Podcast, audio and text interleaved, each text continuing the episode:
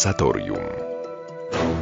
Dzień dobry Państwu, konwersatorium Paweł Milcarek. E, Dzisiaj jesteśmy w konwersatorium e, razem z Pawłem Gradem. Dzień dobry. Dzień dobry. Chcemy mówić o następnej pozycji z naszej kolekcji wielkich ksiąg. Dzisiaj trafiamy w czasy potopu szwedzkiego, chciałem powiedzieć. Około roku 1000, właściwie dokładnie w rok 1656, ale y, po drugiej stronie Europy y, rzecz się dzieje we Francji, a książka, o której chcemy mówić, to Błażeja Pascala, Prowincjałki.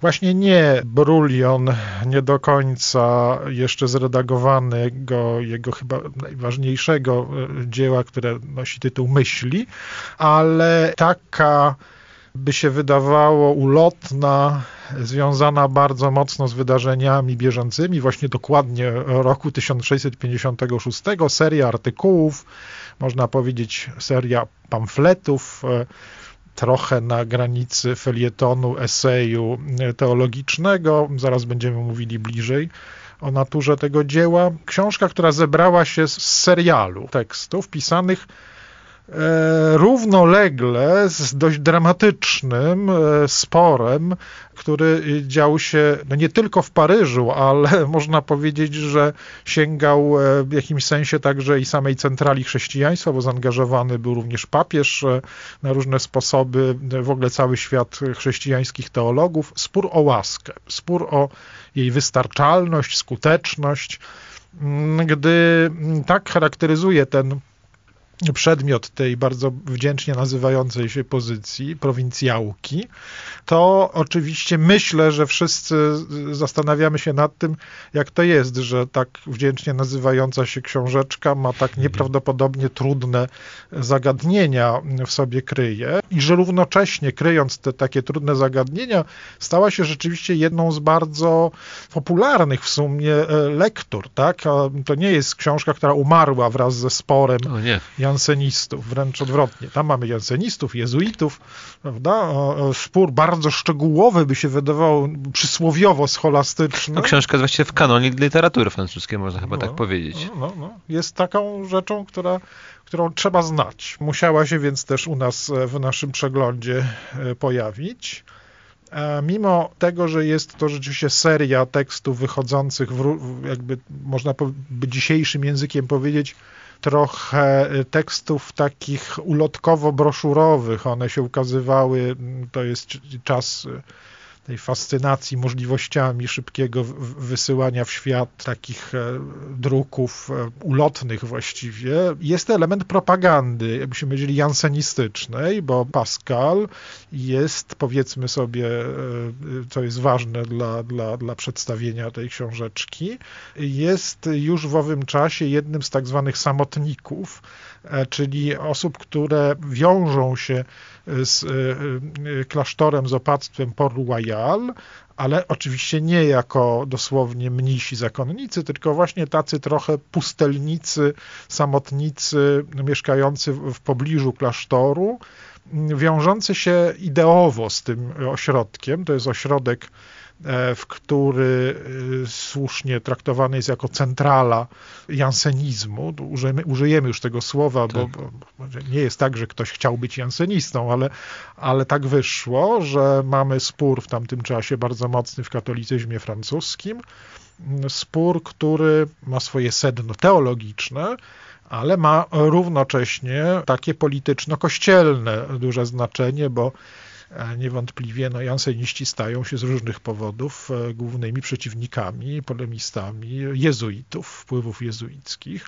Mówiąc takim bardzo dużym uproszczeniem, mamy po jednej stronie jezuitów, którzy są już wtedy, to jest już jakieś pokolenie pierwsze, drugie, w którym jezuici we Francji wchodzą w pozycję no, osób bliskich dworowi, te swoje ambicje tych spo, bycia spowiednikiem e, e, królewskim spełniają, są, e, mają swoje wpływy na, na uniwersytecie, są już taką istotną siłą we francuskim katolicyzmie. Z drugiej strony trochę mają taką opinię, janseniści w każdym razie im ją robią, opinię, jakbyśmy dzisiejszym językiem powiedzieli, liberałów. Tak? tak będziemy o tym mówili więcej.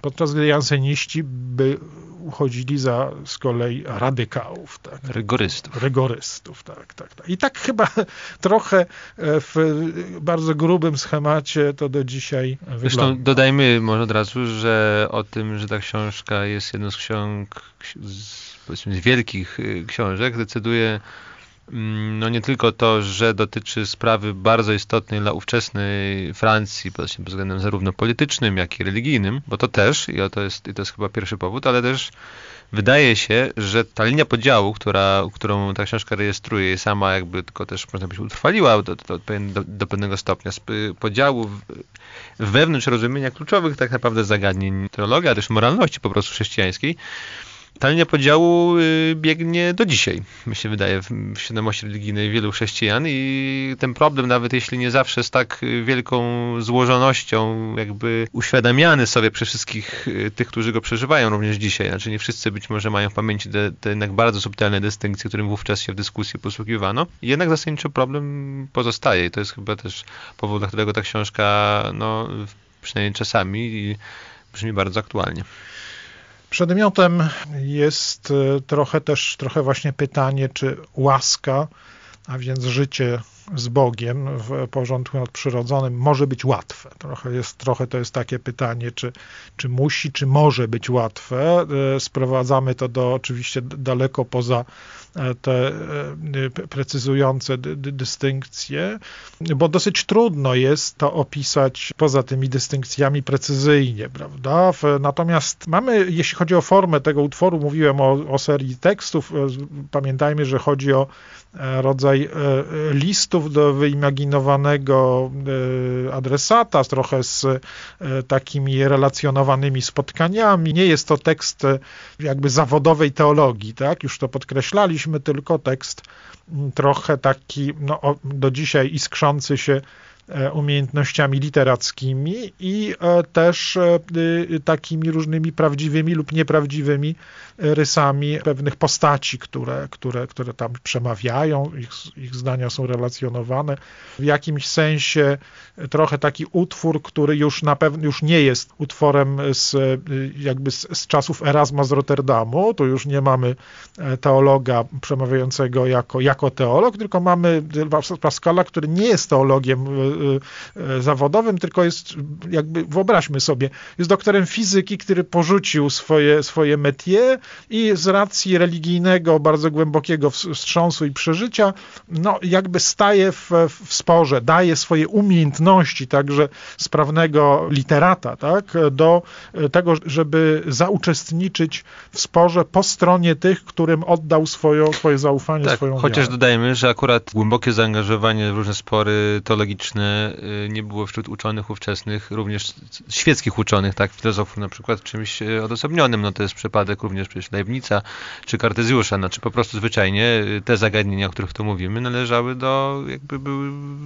w tym zespole spraw najważniejszych, którym ówczesna nauka, już wówczas no, dodajmy też nowożytna, tak nauka się zajmowała. Można powiedzieć też podsumowując, że mamy w każdym razie do czynienia z pewnym nowym stylem uprawiania teologii, bo on jest nieakademicki. To akurat w przypadku Pascala mamy do czynienia z tymi ludźmi zainteresowanymi, przejętymi sprawami teologii, ale nie jakby z wewnątrz e, cechu teologów. To nasza wizytówka tej książeczki, a za chwilę wglądy do jej treści. Wracamy do naszej rozmowy o prowincjałkach e, Bleza Pascala. Każdy z nas, jak zwykle, przynosi z lektur tutaj do, do, do rozmowy swoje, swoje odkrycia, swoje spostrzeżenia. Jakie dzisiaj wniesie Paweł Grat?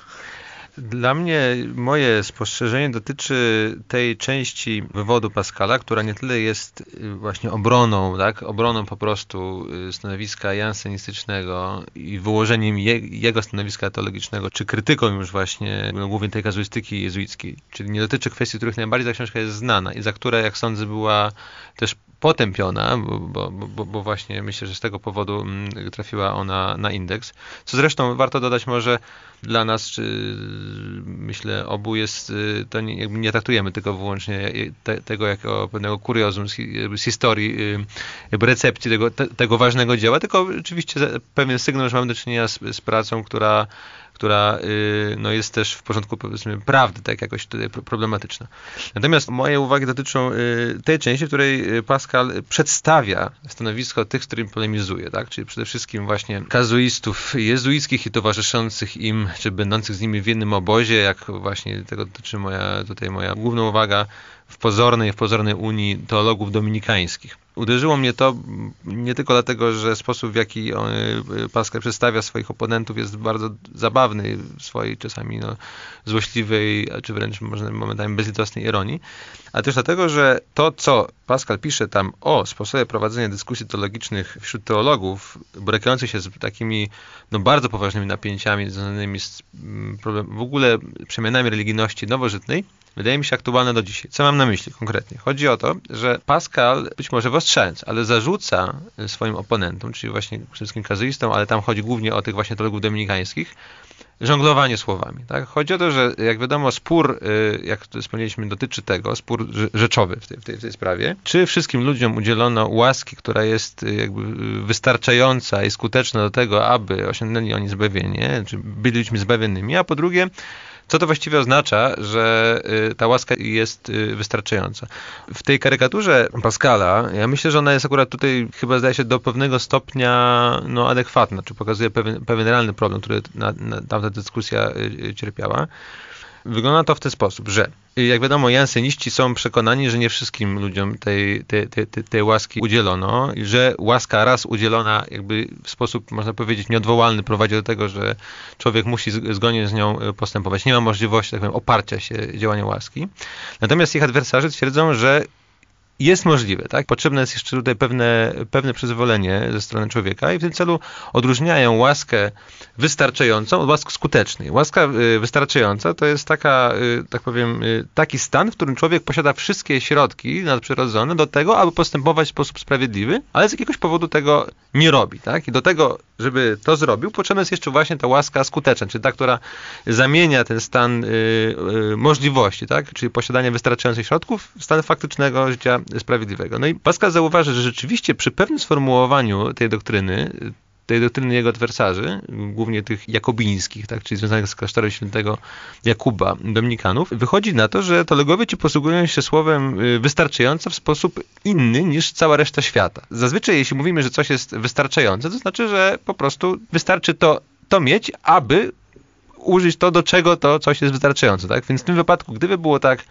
że y, człowiek posiada wszystkie y, środki do tego, y, aby działać w sposób sprawiedliwy, to powinien móc to zrobić. Tymczasem, jeśli się twierdzi, że to gwarantuje łaska wystarczająca, a oprócz tego jeszcze potrzebna jest jeszcze jakaś dodatkowa łaska, łaska skuteczna, która umożliwia w sposób ostateczny to działanie, no to można powiedzieć, że żongluje się tutaj słowami. To, co ostatecznie Pascal zarzuca swoim adwersarzom, to jest taki rodzaj wybiegu, w którym chcąc zachować, yy, czy znaleźć pewne rozwiązanie trudnego, trudnego problemu teologicznego, ale też po prostu moralnego, bo przecież to, to ostatecznie dotyczy tak naprawdę pewnej praktyki też yy, dyscypliny kościelnej, tak, dyscypliny sakramentów, przecież uciekają się oni do czysto werbalnych wybiegów, tak, zmieniają znaczenie słów w taki sposób, żeby właściwie wyszło na to, że problemu jakby nie ma. Co jest myślę związane z tym, że w przypadku dyscypliny religijnej w której określone działania, na przykład takie jak, y, nie wiem, dyscyplina sakramentów, czy to komu, w jakich okolicznościach możemy udzielić sakramentu, czy możemy go przystąpić, wypływa z bardzo no,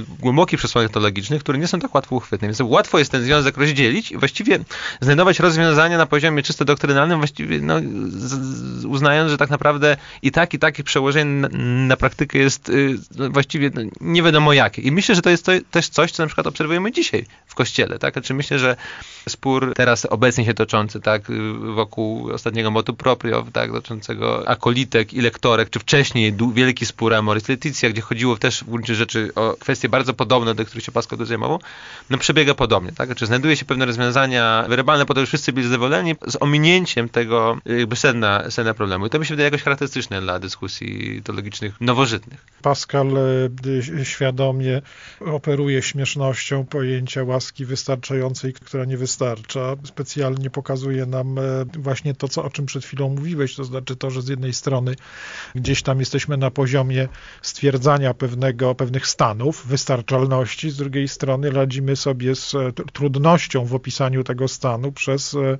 nieogarnione dzielenie następnie tego stanu na różne jego realne lub, lub nierealne postacie, co chyba jest również świadomie tak, w, w, tej, w tej e, konstrukcji utworu zamierzone, żebyśmy tę śmieszność od razu tak tej sytuacji dostrzegli, bo trzeba powiedzieć, że mamy tutaj Pascala, przynajmniej w pierwszych, zwłaszcza w pierwszych tych e, prowincjałkach, listach, mamy Pascala, który stara się rozwikłać same podstawy e, sporu, więc jest ta dziennikarska zasada, ale także uniwersytecka, żeby sprawdzić rzeczy w źródłach i od, od samych rzeczników tych stanowisk się wywiedzieć. Mamy te wszystkie swoją swoją drogą, no czasami właśnie karykaturalnie, czasami nawet z jakąś poczciwością, tak, odrysowane postacie, a to właśnie e, dominikanów, a to jezuitów, a, a w ogóle jakieś wydarzenia w tle się e, z różnymi osobami pojawiają. Potem już rzeczywiście jezuici są e, tym, tymi głównymi, że tak powiem, antybohaterami.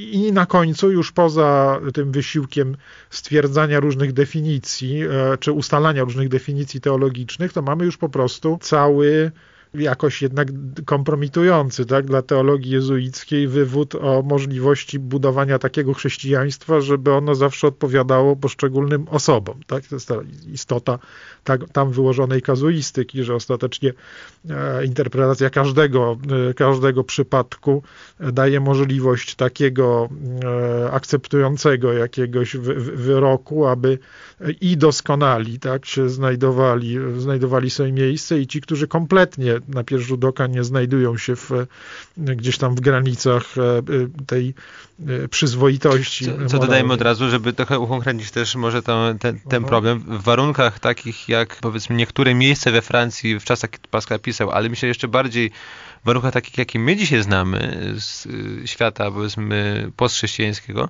taka sytuacja, że należy jakoś zarządzać ludźmi, którzy chcieliby uczestniczyć w życiu religijnym, ale z różnych powodów nie mogą spełnić wszystkich y, wymogów, które się z tym łączą, to jest bardzo palący problem, tak? Mhm. Bo oczywiście można postawić sprawę na ostrzu noża, tak jak, nie wiem, jansyniści, tak? Czy, mhm. czy, czy, in, czy, inni, inni rygoryści powiedzieć, no dobrze, nie spełniacie, no to do widzenia, zostaniemy po prostu w swoim wąskim kręgu doskonałych w jakimś klasztorze mm, realnym albo bardziej jakimś wyobrażonym, no a można starać się y, no, podejść bardzo inkluzywnie, tylko pamiętając, że jest taka granica, za którą rozszerzanie tych, y, czy powiedzmy rozluźnianie, tak, zgodnie z, z regułami laksyzmu, tych zasad przynależności, prowadzi do sytuacji, kiedy bycie chrześcijaninem przestaje mieć w ogóle jakąś substancję, tak?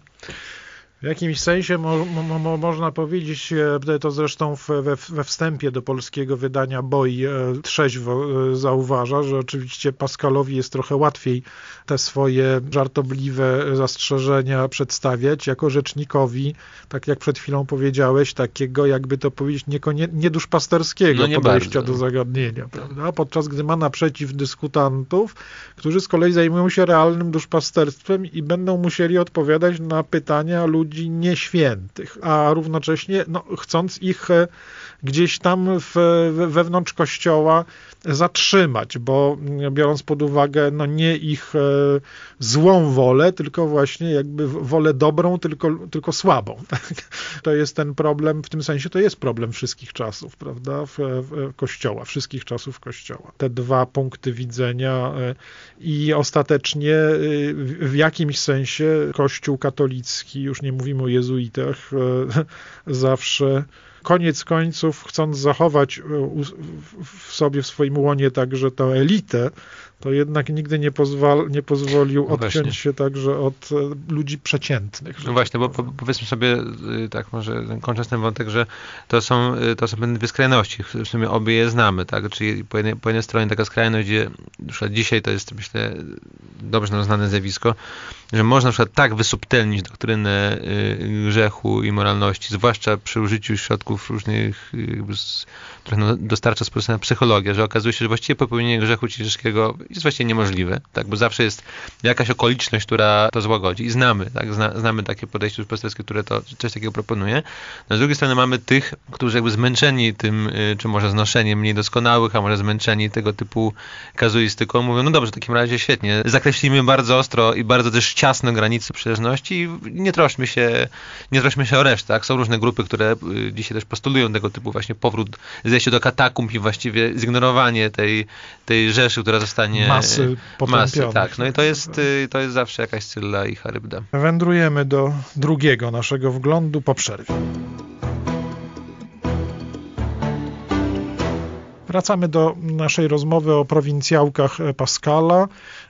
Mówiliśmy przed przerwą o z jednej strony takiej e, e, ciągłej aktualności centralnego zagadnienia tej, e, tego utworu, problem jakby ciągle pojawiania się na, na scenie kościelnej i scenie sporu moralnego tych, którzy myślą raczej o za, za, zacieśnianiu rygorystycznym kryteriów i z drugiej strony tych, którzy martwiąc się o, o szerokie zagony tak, ludu Bożego, równocześnie no, próbują znaleźć takie rozwiązania, które potem kazuistycznie, tak, można również, jak, jak to Pascal czynił, e, e, bez większego trudu skompromitować, tak, z podejrzeniem o, o po prostu pozbawianie chrześcijaństwa jego jego smaku, tak, jego ostrego smaku. Ja chciałbym zwrócić uwagę na trochę rzecz, która jest na przecięciu samego tekstu i, i trochę jego, jego recepcji, tajemnicy jego popularności, niezwykłej popularności.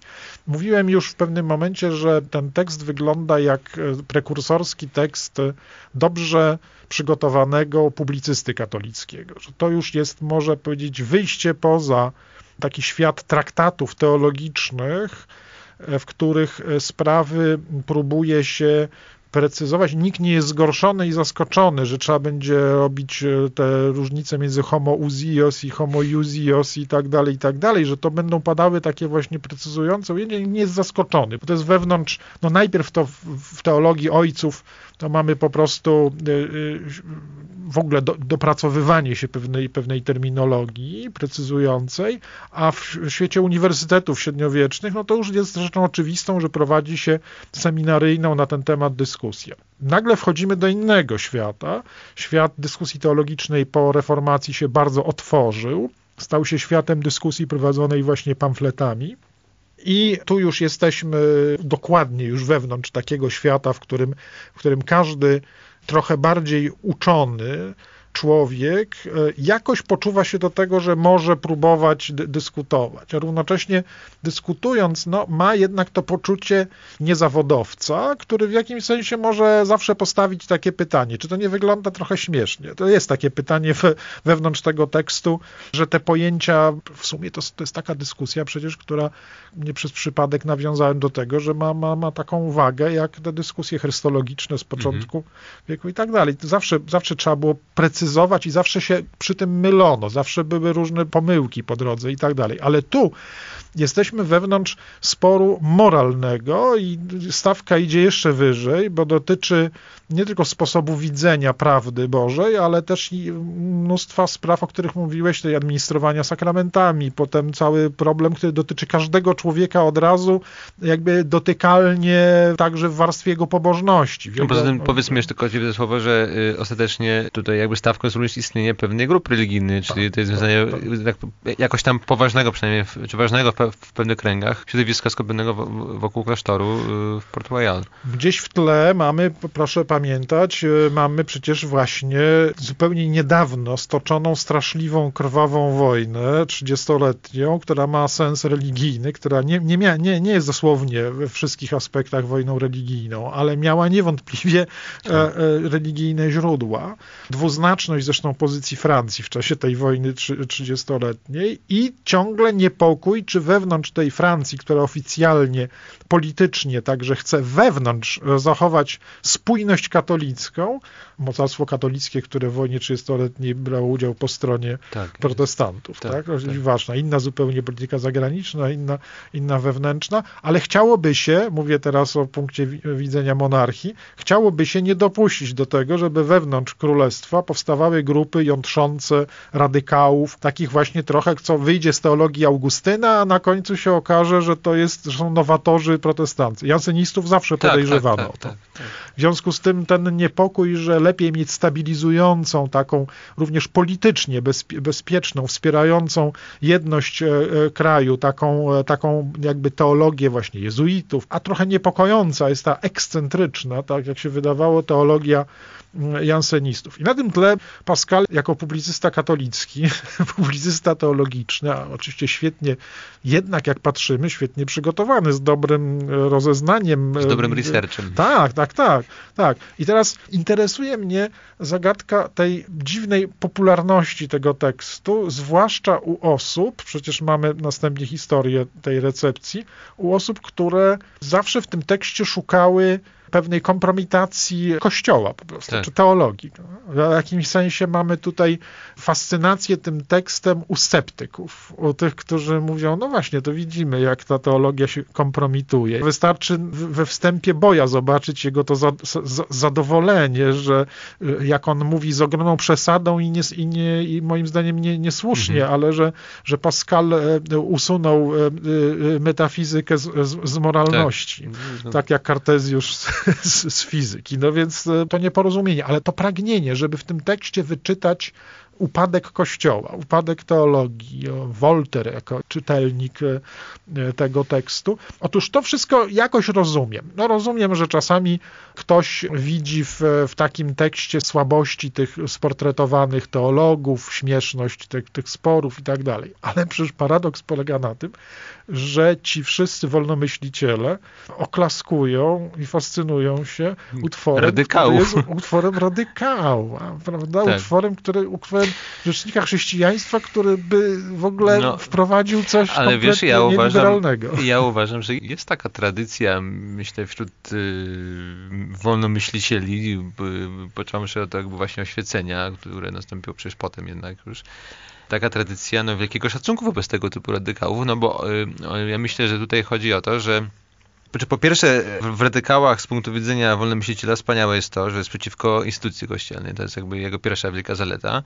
A po drugie, no właśnie, że wykazuje y, sprzeczność, tej, może w sumie bardziej nawet ludzkiej, w pewnym takim popularnym sensie doktryny y, kościelnej, ale jednocześnie jej sprzeczność i sama sprzeczność tutaj jest y, czymś, co warto wydobyć, bo ośmiesza instytucję, którą się zaatakować. A po trzecie, taki religijny radykał jak jansynista, z punktu widzenia właśnie kogoś takiego jak Boy, myślę, ucieleśnia w sposób najbardziej krystaliczny ten odrażający charakter ostatecznie jednak doktryny religijnej, ta, która się zwraca przeciwko człowiekowi, zadaje mu cierpienie, zmusza go do przeżywania jakichś wielkich wyrzutów sumienia. To się bardzo ceni. No, nie wiem, pomyślmy o tym, że Leszek Kołakowski nie bez powodu y, poświęcił y, po tym, jak zajmował się tropieniem sprzeczności ówczesnej mu, tak, czyli powiedzmy później szkoły rzymskiej, tak, teologii y, watykańskiej, poświęcił całą dużą książkę badaniu no, dokładnie to właściwie tego samego, to znaczy rozmaitych y, radykalnych y, ruchów, czy sekt po prostu zwyczajnie, które w tym czasie, kiedy Pascal tworzył też w Europie istniały, tak? Także ja myślę, że Pascal y, jest po prostu bardzo, bardzo atrakcyjny, no bo jego dzieło pozwala jakby upiec dwie pieczonie na jednym rożnie. Z jednej strony ośmieszyć za sprzeczności logiczne, doktrynę, oficjalną no, do, doktrynę kościoła, czy teologów mainstreamowych, a z drugiej strony pokazać konsekwencje, konsekwentne innego stanowiska religijnego, w tym wypadku za takie uchodzi jansynistyczne, które po prostu jest odrażające samo w sobie, nawet jeśli jest spójne. Tak? No, a, a, do tego jeszcze dochodzi ten wątek, to już tylko ostatnie zdanie, że po prostu na poziomie czysto literackim jest to, zdaje się, ja nie znam francuskiego, ale ten tekst uchodzi za jedno, za jedno z pierwszych dzieł takiej klasycznej, yy, wielkiej, yy, nowożytnej prozy, prozy francuskiej właśnie. No tak, na pewno każdy, y, a zwłaszcza Francuz, doceni melodię literacką y, tekstu, więc jasne to też, ale wracając do Twoich wcześniejszych y, prób wyjaśnienia tego fenomenu, to mnie się też to kojarzy z jednym z wątków, który jest obecny w myśli Rousseau. Trochę by mi objaśniała, dlaczego właśnie tego typu teksty zasługują na zachwyt, jeśli nawet nie mamy zamiaru pójść drogą wskazaną przez autora, przez autora takiego tekstu. Mianowicie u Rousseau naj, największym wrogiem, jeśli chodzi o chrześcijaństwo, są w ogóle nie tylko chrześcijaństwo, ale wychowanie, całą osobowość, dojrzałość i tak dalej. Największym wrogiem, jak mówi Szpeman, są egzystencje mieszane. Są egzystencje mieszane. To zresztą jest myśl, która w Emilu Rousseau się pojawia. Tam Emil chce właśnie uniknąć sytuacji swojego życia podzielonego. W jednym jest trochę kimś innym, w jednym kimś innym. I ja, największym przekleństwem swojego wieku Emil Rousseau, wypowiadając się przez niego, e, uważa właśnie to, taki stan takiego, jakby to powiedzieć, który by, my byśmy dzisiaj zdefiniowali w sposób, że istnieje gdzieś czysta Ewangelia, mhm.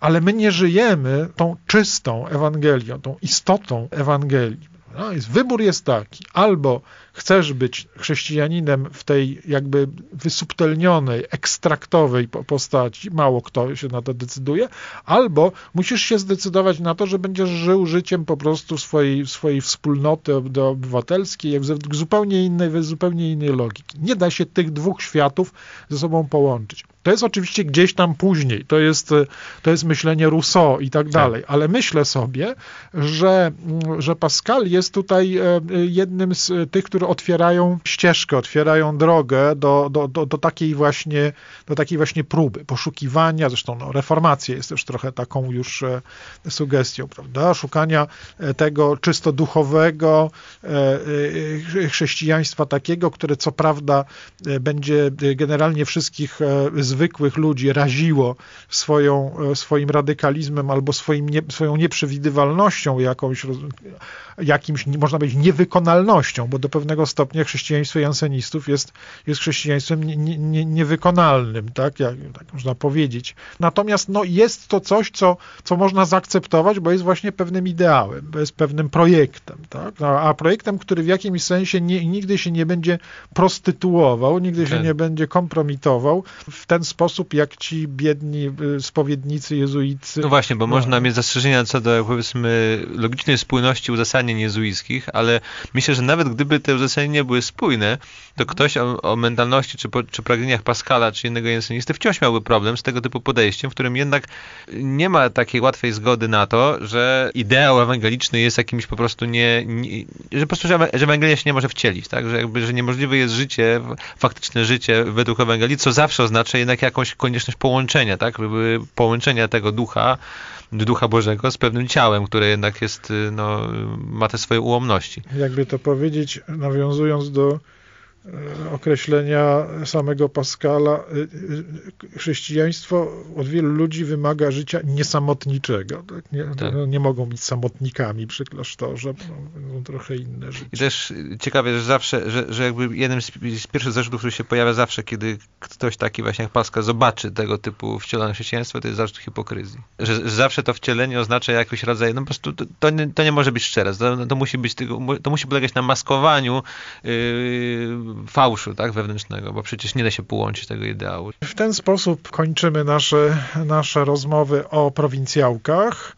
Myślę rzeczywiście, że to jest lektura no nie tylko melodyczna, literacko, po prostu ciekawa, tak jakbyśmy czytali piękny, interesujący utwór, e, który nas samych jak dobra, porządkująca muzyka wprowadza w, w jakieś skupienie, ale przede wszystkim jest to utwór iskrzący się różnymi, różnymi znakami e, zapytania trudnymi, można powiedzieć, e, również pytaniami do, nas, do naszego czasu i do, tak jak to staraliśmy się pokazać, do do duszpasterstwa i teologii dzisiejszego Kościoła. Na to zwracaliśmy uwagę, zachęcamy Państwa również do skupienia jej na tym i na innych ciekawych paskalowych humoreskach i poważnych e, stwierdzeniach. A ja dziękuję Pawłowi Gradowi za Dziękuję bardzo. Dzisiaj. Dziękujemy Państwu za uwagę. Jak zwykle zapraszam Państwa do konwersatorium w następną niedzielę o godzinie 13, a teraz żegnamy się z Państwem. Do usłyszenia i dobrej niedzieli. Audycja powstaje we współpracy z kwartalnikiem Christianitas.